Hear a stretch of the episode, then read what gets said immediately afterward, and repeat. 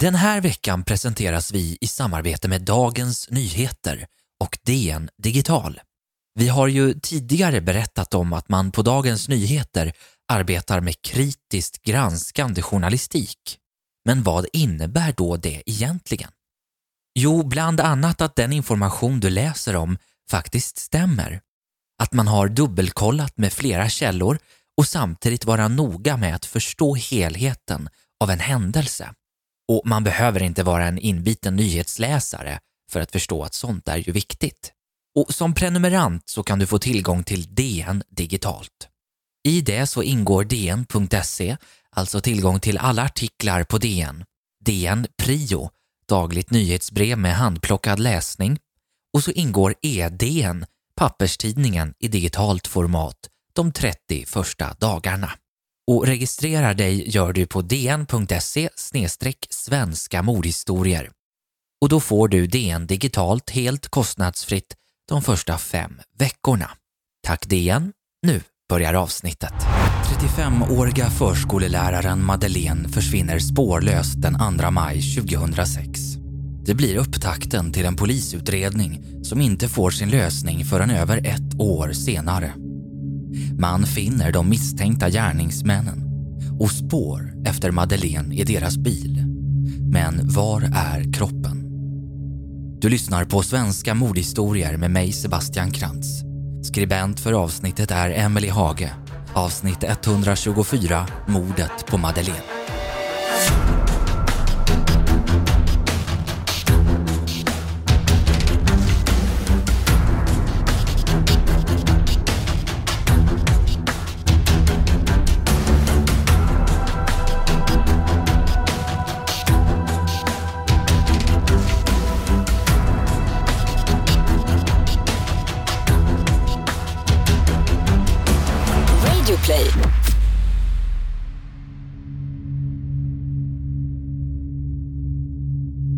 Huvudpersonen i dagens avsnitt heter Madeleine Sandegård. Hon var 162 cm lång, smal, med mörkt halvlångt hår. I högra näsvingen hade hon en pärla. 35-åringen bodde i Sandviken tillsammans med sin son. Han hade fyllt 14 och året var 2006. De hade det bra ihop. Madeleine hade sedan 10 år tillbaka arbetat som förskolelärare och älskade barn. Hon var en person som var mån om sin familj och såg till att alla hade det bra och träffades regelbundet. Men Madeleine kommer snart att förändras. Hon börjar umgås i fel kretsar. Och med det så menar jag personer som har anknytningar till droger. Hon hoppar på tåget och börjar själv missbruka narkotika. Något som kommer att vara ett steg på vägen till hennes död. Vi kommer fokusera på själva brottet i det här avsnittet. Hur allting gick till och hur det kom sig att Madeleine var försvunnen i nästan 1 år innan hon till slut hittas. Så vi hoppar direkt in i händelseförloppet för att sedan gå igenom detaljerna.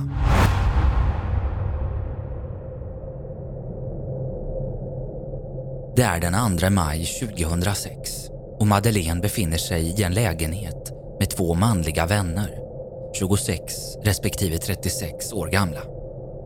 De är alla under påverkan av narkotika. Tidigare samma dag har hon berättat för en vän att hon är rädd för den ena mannen. Hon menar att han är väldigt labil i humöret och man vet aldrig vad han kan få för sig. Ett bråk smyger sig sakta på. Det handlar om knark som har försvunnit och Madeleine anklagar männen för stölden. Hon står på sig och stämningen blir allt mer hotfull. När polisen senare undersöker lägenheten hittar man yxhugg i golven. Männen hotar Madeleine med yxan och tvingar ut henne till bilen. De åker en stund innan de till slut stannar bilen och tvingar ner Madeleine i bagageutrymmet på 26-åringens röda Volkswagen. De börjar köra våldsamt och snabbt med avsikt att skrämma Madeleine och lära henne en läxa. De hämtar upp 36-åringens sambo på vägen. Hon är inte påverkad och får därför agera chaufför. Efter ett tag kommer de fram till en grusväg med vägbom. 36-åringen hoppar ur bilen. 36-åringen hoppar ur bilen och försöker slå sönder låset på bommen med hjälp av den medhavda yxan. Madeleine ligger fortfarande i bagageutrymmet och lyckas på något sätt ta sig ut. Hon springer för sitt liv, men hinner inte långt innan en av männen skriker åt henne att stanna. I ren chock gör hon som han säger och sätter sig ner på marken. Mannen går fram till henne och slår ett slag i hennes ansikte med yxan. Översäcksbenet går av och hon är näst intill medvetslös när hon gör ett andra försök att fly. Hon snubblar in i skogen vid sidan av vägen där hon fastnar in i en myr efter ett 20-tal meter. De båda männen hinner ifatt henne och slår ännu ett slag i huvudet bakifrån. Den här gången med äggen. Madeleine faller med ansiktet ner i mossan och 26-åringen sätter foten på hennes huvud och pressar ner henne i myrvattnet tills hon inte andas mer. Madeleine Sandegård är död, mördad.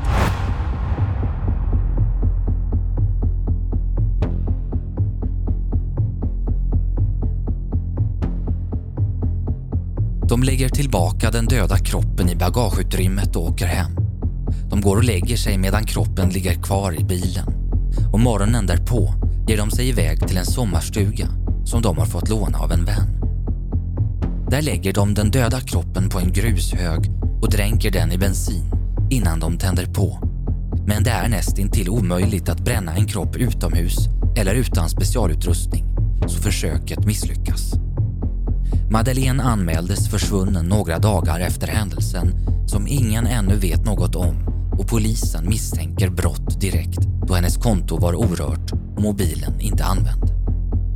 Dykningar gjordes i Dalälven i samband med letandet efter mordvapen, men ingen yxa har hittats.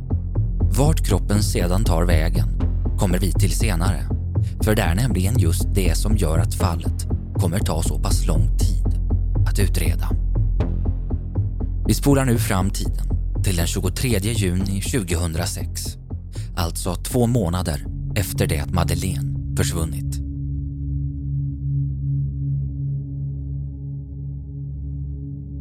Spåren efter Madeleine Sandegård slutar den 2 maj. Vittnen har då sett henne tidigt på kvällen tillsammans med några vänner. Det har inte kommit in några tips som har varit till nytta. TV3s program Efterlyst gav inte heller något, och det har hållits hundratals förhör med vänner, anhöriga, grannar och andra personer som stod Madeleine nära. Man har hittat kläder i skogen nära hennes bostad. De har analyserats men visat sig tillhöra någon annan. Det finns inget tydligt spår att gå på, utan polisen har 3 sannolika alternativ att välja mellan. Att hon frivilligt flytt landet, att hon blivit mördad eller att hon begått självmord. Det första alternativet ses som minst troligt. Hon har en son som hon älskar över allt annat och som hon har daglig kontakt med. Hon skulle inte lämna honom utan att säga någonting. Men de anhöriga lever ändå vidare på hoppet att hon av någon anledning valt att försvinna och att hon är i livet. För det är det enda alternativet som innebär att Madeleine fortfarande är vid liv. Vi vet ingenting. Vi hoppas bara att Madeleine finns någonstans där ute. Vi finns här med öppna armar och är väldigt oroliga. Vi längtar, saknar och tänker hela tiden, dag och natt, säger man. Mamman pratar med sin dotter för sista gången söndagen den 30 april. Det lät precis som vanligt och hon såg inga varningssignaler. Madeleine lät som hon brukade. Hon vädjar till allmänheten att hjälpa till. Madeleine är god, glad och öppen. Något som utmärker henne är att hon är väldigt förstående. Det finns så mycket empati för andra människor. Hon är en fin människa. Om någon har sett något eller tror att de kan ha sett något, snälla ring. Vi mår väldigt, väldigt dåligt av att inte veta. Och utredarna blir frustrerade av bristen på bevis och att utredningen inte visar några större framsteg. Vi spolar tillbaka tiden till den 2 maj.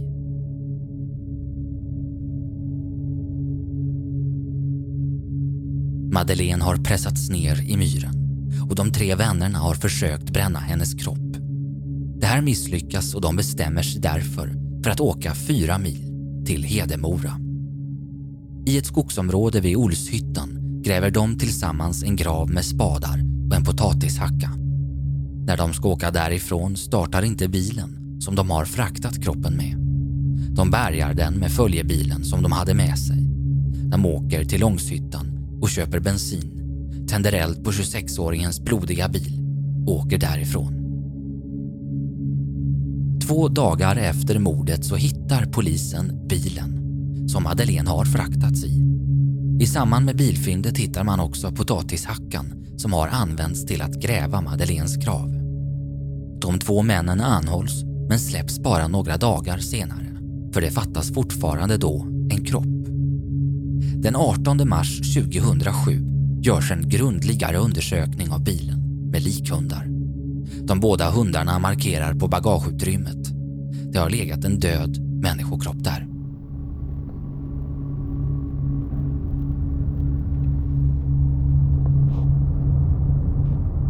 Det avgörande fyndet görs den 17 maj 2007, då det har gått över 1 år sedan den 35-åriga förskoleläraren Madeleine Sandegård försvann. 2 polismän åker omkring i Hedemora och hamnar i ett område som tidigare varit aktuellt i utredningen. De stannar av en slump vid ett skogsbryn och 20 meter in i skogen så ligger kvarlevorna av Madeleines kropp. Delvis synliga och delvis nedgrävd i en grop. Och kvarlevorna som hittas i skogen identifieras med hjälp av DNA och tandkort. Det är försvunna Madeleine. Vi ska nu kortfattat gå igenom vad som hänt innan vi går vidare med de rättsliga processerna.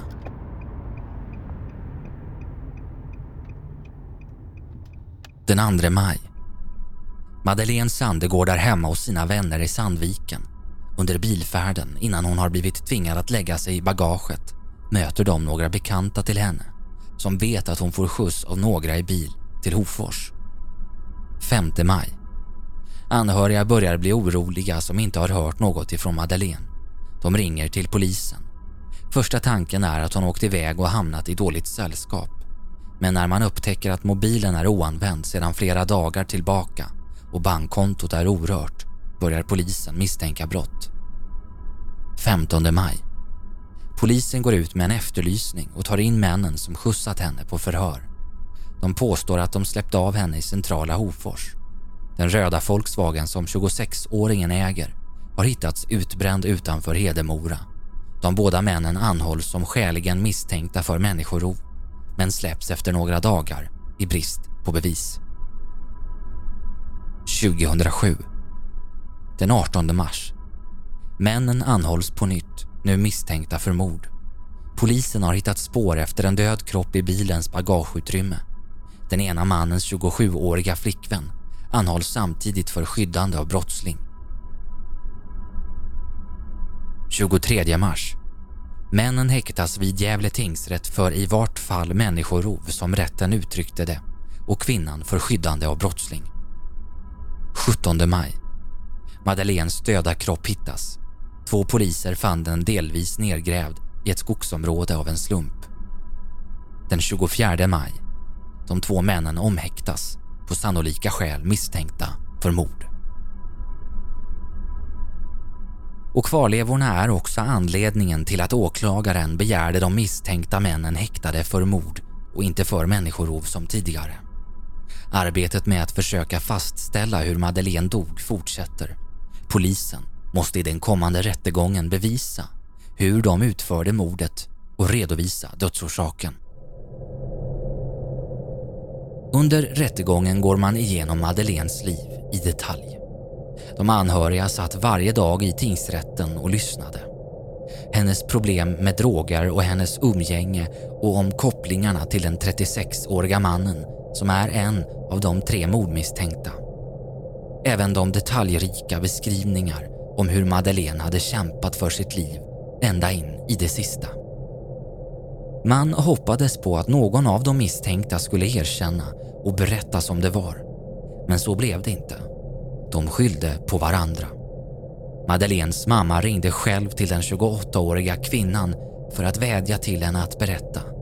Svaret på samtalet blev: din jävla dotter finns i Sandviken. En av de två män som är misstänkta för mordet har skriftligt för Gävle tingsrätt erkänt att han har slagit henne i huvudet med en yxa. Polisen misstänkte att trion mördat Madeleine, men nu frias de ifrån mordmisstankarna efter en åklagarmiss.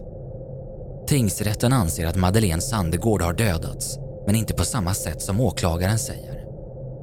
Tingsrätten håller inte med chefsåklagaren om att dödsorsaken var drunkning, utan menar att yxhuggen dödade. För de dödade huggen har man inte funnit någon skyldig. 26-åringen döms istället till 10 års fängelse för grov misshandel, medan 36-åringen anses skyldig till olaga frihetsberövande, olaga hot och skyddande av brottsling och döms till 3,5 års fängelse. Sambon döms till 1 års fängelse för skyddande av brottsling. På vägen ut ur tingsrätten vill familjen tacka poliserna för deras stöd. De har varit utredare och vänner på samma gång och varit fantastiska mot familjen under hela tiden. Tingsrättens dom blev en besvikelse för familjen, för åklagaren och för de poliser som lagt ner hundratals arbetstimmar på hennes försvinnande. Det stod klart att Madeleine hade mördats, men trots det så dömdes ingen av de misstänkta för mord. Hovrättsdomen blev däremot en framgång. Rätten dömde 26-åringen till livstidsfängelse för mord och 36-åringen till 10 års fängelse för medhjälp till mord, grovt människorov samt olaga hot. Straffen motiveras av det brutala utförandet och det utdragna händelseförloppet. Inför hovrätten hade åklagaren med sig en vattentät gärningsbeskrivning. Det sista yxhugget hade utdelats av någon av männen och det hade agerat i samförstånd eller i samråd när de tryckte ner Madeleine i myren. En förklaring som hovrätten köpte och de båda kunde fällas för mord. Dödsorsaken kunde vara drunkning, en kombination av yxhuggen och drunkning eller enbart yxhuggen. Det ansågs bevisat att när männen nått Hofors så hade de bestämt sig för att köra ut Madeleine i skogen för att skrämma, skada eller möjligen mörda henne. Men när 26-åringen utdelade de första 2 yxhuggen kom det som en överraskning för 36-åringen och hans flickvän. I ett polisförhör erkände också 26-åringen att yxhuggen var hans eget initiativ. 26-åringen började avtjäna sitt straff på Kumla, men det dröjde inte länge innan han flyttade till den rättsmedicinska avdelningen på Säter. Han har under 8 längre perioder suttit placerad på olika rättspsykiatriska avdelningar på Säter och i Växjö. Han hålls för det mesta isolerad. Hans omfattande misskötsamhet bedöms ha eskalerat på senare år. Han är bland annat rapporterad och varnad för skadegörelse, våld och hot mot medintagen och olämpligt uppträdande. Och snart blir han inblandad i en misshandel av en medfånge. Efter det blir han ännu en gång placerad i avskildhet. Hans ständiga vägran att lämna urinprov efter misstanke om droganvändning och att han börjat kasta stolar omkring sig när personalen inte ger honom hans medicin tillräckligt snabbt visar en person som inte mår bra i sitt psyke. Han har blivit beviljad permission vid vissa tillfällen, men då för att söka läkarvård. Han har under de tillfällena bevakats av väktare utrustade med pepparspray och haft handfängsel på sig. Det finns inga anteckningar om att det skulle vara aktuellt att ompröva hans livstidsdom till ett tidsbestämt straff. Du har lyssnat på Mordet om Madeleine Sandegård med mig, Sebastian Krantz. Källor för avsnittet är tidningen Geffle Dagblad, Aftonbladet.se, SVT, Sveriges Radio, Expressen, TV3 och skribent för avsnittet är Emily Hage.